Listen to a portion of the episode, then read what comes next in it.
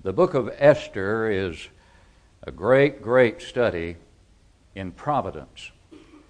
God's providing for his people. Throughout the book of Esther, one will never, never find the name of God. God is never mentioned, but his presence is clearly evident through his providence in providing deliverance for his people, the Jews of that time. And he did so through the courageous faith of a woman named Esther and her cousin Mordecai. There's also a great lesson in the example of concern that Mordecai had for Esther. Listen to the words of Esther chapter 2 and verse 7. And Mordecai had brought up Hadassah, another name for Esther, that is, Esther, his uncle's daughter, for she had neither father nor mother. The young woman was lovely and beautiful. When her father and mother died, Mordecai took her as his own daughter. Now, Esther, as you may be familiar with the account, became the queen of the Persian empire at that time, in which she lived, as did many of the Jews who had not returned to Israel, to Jerusalem and the surrounding areas of Palestine, their homeland, after Cyrus, the king of Persia, who conquered the Babylonians, had issued that decree for them to return. Obviously, there were a great many Jews who remained in the country of Persia. Esther was among them, her cousin Mordecai, and literally thousands upon thousands of others, as the text clearly reveals. She had become queen, and you may remember the background of that, and that in itself is one of the great elements of providence in this book. Because the king, Ahasuerus, also known as Xerxes, had his queen named Vashti. And after he had put together a great feast to show all of his power and his glory for many, many days. Apparently, they had been doing a lot of drinking. Obviously, they were merry with wine. He himself was. And he called for Vashti, his queen, to come to the court to show her beauty. Now, the indication is, since Vashti refused to do so, that the request did not simply involve her coming to the court to let everyone see how pretty she was, fully clothed. The indication is they wanted her, the king did, to show her beauty in ways that she, because of her modesty, refused to do. She refused his request. As a result, she was deposed as queen, and the process then was begun to find a replacement. It took four years to bring who knows how many of these virgins before the king for him to ultimately decide. Literally, hundreds of women obviously were brought before him. The choice that ultimately was made was Esther. Esther, of Jewish background, who had not revealed her background to the king. Esther 2, verse 20 says, Now Esther had not revealed her family and her people, just as Mordecai had charged her. Mordecai had charged her not to do that. For Esther, and this is an interesting statement, for Esther obeyed the command of Mordecai as when she was brought up by him. I find that significant in terms of what it says about the kind of upbringing that she had by her cousin Mordecai, who took the place of her parents, who loved her, who brought her up, who disciplined her, obviously, who trained her, and whom she loved and respected to the extent that even when she's a grown woman, on her own, in the court of the most powerful man on earth at this time, she still obeyed the command of Mordecai as when she was brought up by him. I realize that when our children grow up and they leave home, they form their own families, and I realize the Bible says that man is to leave father and mother and cleave to his wife, and they shall be one flesh. And I understand that interference from in laws is not something that uh, is uh, is a positive thing. In fact, it can be extremely negative. But that's not what we're talking about here. We're talking about a relationship of respect that continued throughout her life for the one who had done so much for her. And that's a beautiful example of the kind of respect all of us as children should have for our parents who loved us and who hopefully did what was best for us, even after we've left the nest, as it were. We love and respect them, and we always show that respect to them for as long as they live. And that's what I see in this one phrase as when she was brought up by him. And when wicked Haman, a man who hated Mordecai because Mordecai would not bow down to him and it just ate him up that he would not bow down to Haman, who was very much favored by the king at this time. When wicked Haman plotted to have all the Jews destroyed because he knew Mordecai was a Jew, Mordecai wouldn't bow down to him, and so he devised a plot to get the king to issue a decree to destroy every Jew in the country on a given day.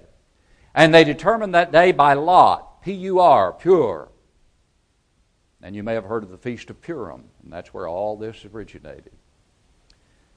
And the lot came to a certain day on which all of the Jews would be destroyed.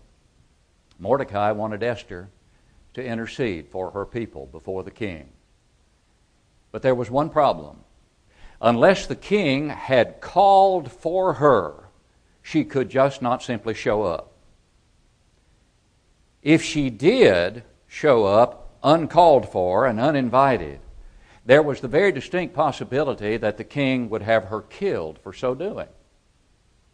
Seems extreme to us, and rightfully so. But unless the king held out his scepter to one who came to his presence unannounced. If he did not hold out that scepter as if to say, Come on in, she was done for, finished. She would lose her life, and she knew that. But as Mordecai sent word to her to intercede, he told those who carried the message to her this Esther 4, verses 13 and 14. And these words are, I'm sure, most of them quite familiar to you. He said, Here's what you tell her Do not think in your heart that you will escape in the king's palace any more than all the other Jews. For if you remain completely silent at this time, relief and deliverance will arise from the Jews or for the Jews from another place. In other words, Mordecai says, I have confidence God's going to deliver his people. And if you refuse to be the instrument in his hands through his providence to do so, that deliverance will rise for the Jews from another place, but you and your father's house will perish. And then these words that are, I'm sure, most familiar to you. Yet who knows whether you have come to the kingdom for such a time as this? Who knows? Whether you have come to the kingdom for such a time as this. That's an expression of confidence in the providence of God. And so when Esther was first taken to the palace before she became queen, during that process, when all of the choosing was taking place, and it took a long time, as we'd said, Mordecai, her cousin, exhibited a concern for her welfare that I'd like for us to think about today. It's an example of concern that provides a wonderful example for all of us to follow today. Listen to this statement found in Esther 2 in verse 11. And every day, every day, Mordecai paced in front of the court of the women's quarters to learn of Esther's welfare and what was happening to her. Every day, Mordecai paced in front of the court of the women's quarters, where all these women were kept who were being brought one by one before the king, to learn of Esther's welfare and what was happening to her. Think about that in relation to this question. What about our concern for the spiritual family here at White Oak and for the souls of those outside these walls? What about our concern? I think we can learn from the compassion and concern of Mordecai some very important lessons about caring for others. Lessons that can remind us of how important it is to demonstrate the kind of attitude that Mordecai did toward Esther. First of all, Mordecai did something concrete. He paced in front of the court. He didn't say, you know, somebody ought to check on Esther to see how she's doing. And I'm sure probably somebody is. I mean, there are a lot of Jews who know that she is a, a fellow Jew, and I'm sure that there are people checking on her. That wasn't his attitude. Nor should we leave to others what we can do ourselves as Christians. We mentioned before that the visitor absentee sheet, as we call it, the information sheet that we publish every Wednesday anew and refresh every Wednesday and put out here, is not for the elders to pick up themselves, not for the deacons to pick up. It's for every member to pick up. And it's for us to look, and it's for us to see, and for us to pray for, and for us to do for those who are there who are in need. Galatians 6 and verse 10. Therefore, as we have opportunity, let us do good to all, especially to those who are of the household of faith. And James defined pure and undefiled religion before God and the Father as what? This to visit orphans and widows in their trouble and to keep oneself unspotted from the world. And if we go to a passage in Matthew, part of a text that we looked at in our Bible class in another connection this morning, but in Matthew chapter 25, at verse 34, beginning. The judgment scene is depicted here as Jesus projects himself to the time in which he will sit in judgment before all men. The king will say to those on the right hand, Come, you blessed of my Father. Inherit the kingdom prepared for you from the foundation of the world. For I was hungry, and you gave me food. I was thirsty and you gave me drink. I was a stranger and you took me in. I was naked and you clothed me. I was sick and you visited me. I was in prison and you came to me. Then the righteous will answer him, saying, Lord, when did we see you hungry and feed you, or thirsty and give you drink? When did we see you a stranger and take you in, or naked and clothe you? Or when did we see you sick or in prison and come to you? And the king will answer and say to them, Assuredly I say to you, inasmuch as you did it to one of the least of these my brethren, you did it to me. Mordecai did something concrete, and he didn't wait for others or assume that others were doing it. He took it upon himself to do so. But he also was consistent. He was consistent in his concrete action, wasn't he? Every day, the text says, Mordecai paced. Every day. Every day. Our concern has to be consistently shown for each other. Fellowship is key to spiritual survival, and we must never lose sight of that. The early church understood and appreciated it, didn't they? In Acts 2:42, they continued steadfast in the apostles' doctrine, fellowship, breaking of bread, and in prayers. And we should show concern in private prayers as well as in our public demonstrations. I dare say that Mordecai not only paced every day, but he prayed every day as well. I'm quite sure he did.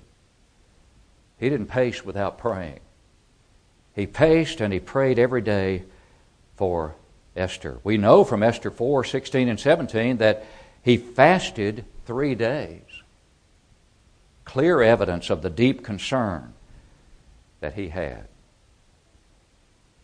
Are we praying every day for the elders, for the deacons, for the church at White Oak, for the lost souls around us? Hebrews 13:1 tells us let brotherly love continue consistency. He did something concrete and he did it consistently. But thirdly, Mordecai was compassionate. He paced every day to learn of Esther's welfare. A deep compassion for her. And compassion involves benevolence. If you look at Webster's definition of it, he defines it as a suffering with another, hence sympathy, sorrow for the distress or misfortune of another, with the desire to help, pity, commiseration. That's the dictionary definition. Paul wrote this about it in Romans 12 and verse 10. Be kindly affectionate to one another with brotherly love, in honor, giving preference to one another. Be kindly affectionate to one another with brotherly love. In honor, doing what? Giving preference to one another. You know something? That phrase, kindly affectionate, in Romans 12:10, the word from which that phrase, kindly affectionate, is translated, is only used right here, one time in the New Testament. You know what it means? It means cherishing one's kindred. Cherishing one's kindred. So, what is Paul saying? Who are the kindred here? We are. Those who are fellow Christians, be kindly affectionate. That is, cherish your kindred. And in the context, our kindred clearly constitutes the church, not your biological family. Though you certainly are to be kindly affectionate towards your biological family, but there's a family that even takes precedence over them in terms of your complete devotion and loyalty. A family, the family of God, the head of which is Christ, the head of the body of the church, which is his family, and the Heavenly Father, who looks down upon his family with love and compassion and concern and expects his family members to demonstrate that same cherishing of their kindred. This phrase is descriptive of the tender love between parents and children, and in this case, the family is the church, our spiritual kindred. One commentator says of this love for our spiritual family, quote, Now love to these should be kind, tender, and affectionate, reciprocal and mutual. Such should love one another. There should be no love wanting on either side. And it ought to be universal and reach to all the saints, though of different gifts light, knowledge, and experience, or whether high or low, rich or poor, and should show itself by bearing one another's burdens, bearing with and forbearing each other, forgiving one another, and by edifying one another in their most holy faith, and praying with and for one another. Another commentator said, Love a brother Christian with the affection of a natural brother. When we love as family, when we truly love as family, we will be compassionate toward one another, just as Mordecai was toward Esther. We won't be strangers, but family, and we'll love and honor one another without partiality as those who have a common love for the Lord and a common bond as members of His spiritual family. We'll always be concerned about the welfare of every family member, and our compassion will compel us to engage in concrete, constructive, and consistent acts of kindness and love for all. Turn with me to 1 Thessalonians chapter 5. And let's read the first 13 verses of that fifth chapter of 1 Thessalonians. But concerning the times and the seasons, brethren, you have no need that I should write to you. For you yourselves know perfectly that the day of the Lord so comes as a thief in the night.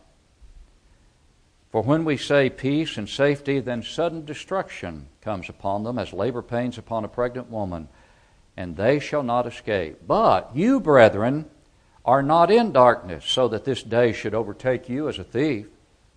You are all sons of light and sons of the day. We are not of the night nor of darkness. Therefore, let us not sleep as others do, but let us watch and be sober. For those who sleep, sleep at night, and those who get drunk are drunk at night. But let us who are of the day be sober, putting on the breastplate of faith and love, and as a helmet, the hope of salvation. For God did not appoint us to wrath, but to obtain salvation through our Lord Jesus Christ, who died for us, that whether we wake or sleep, we should live together with Him. Therefore, comfort each other and edify one another just as you also are doing. And we urge you, brethren, to recognize those who labor among you and are over you in the Lord and admonish you, and to esteem them very highly in love for their work's sake. And then he says, Be at peace among yourselves. Paul reminds Christians that we're not children of darkness, we are children of light. Therefore, how should we act toward one another? Verse 11 tells us to comfort one another. The same verse says to edify one another, that is, to build one another up.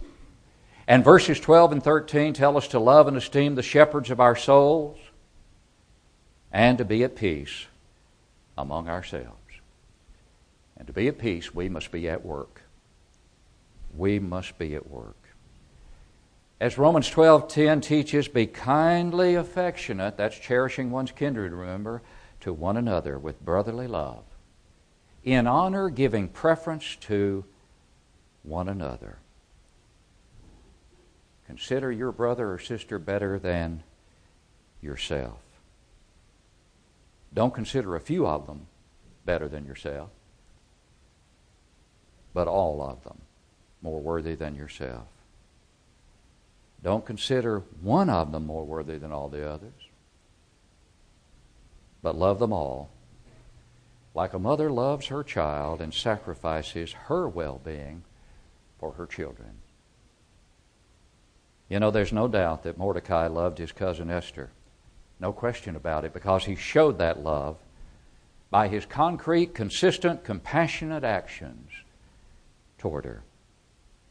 That's the only way you can ever show your love for your brethren in Christ and for the precious souls all around us. But one thing is for certain you must first show your love for God by obeying the gospel of His dear Son. Have you done that? If not, we plead with you to do it, to respond to the compassionate Christ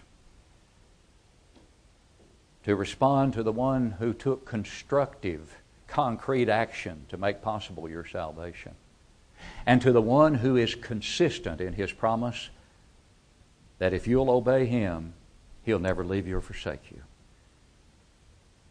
That's the one who invites this morning.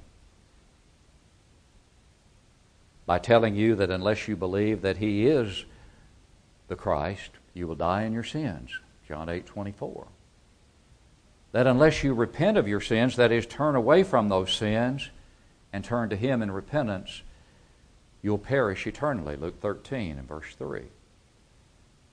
He is the compassionate Christ who tells you to confess Him before men freely and unashamedly, and He'll confess you before the Father in heaven. Matthew 10 32. Deny Him, and He'll deny you. Verse 33 adds. And He is the Christ who says, He who believes and is baptized will be saved. Mark 16 16. Having determined that in that watery burial, His blood from heaven is applied to cleanse your soul in the only way it's possible to be cleansed by His blood, in the only place where it's possible to reach that blood, in that burial and baptism. And then rise from that watery grave to walk in newness of life realizing that you, can earn, you then serve the consistent Christ, who, as we said, will never leave you nor forsake you. But there may be one here who has left him or who has forsaken him. But he's still there, consistent, and ready to take the concrete and compassionate action of forgiveness if you'll come home by repenting of sin that needs to be repented of publicly and confessing that you have sinned and praying with us as we pray with you and for you to the God who loves you and invites you to come home. As we stand to sing.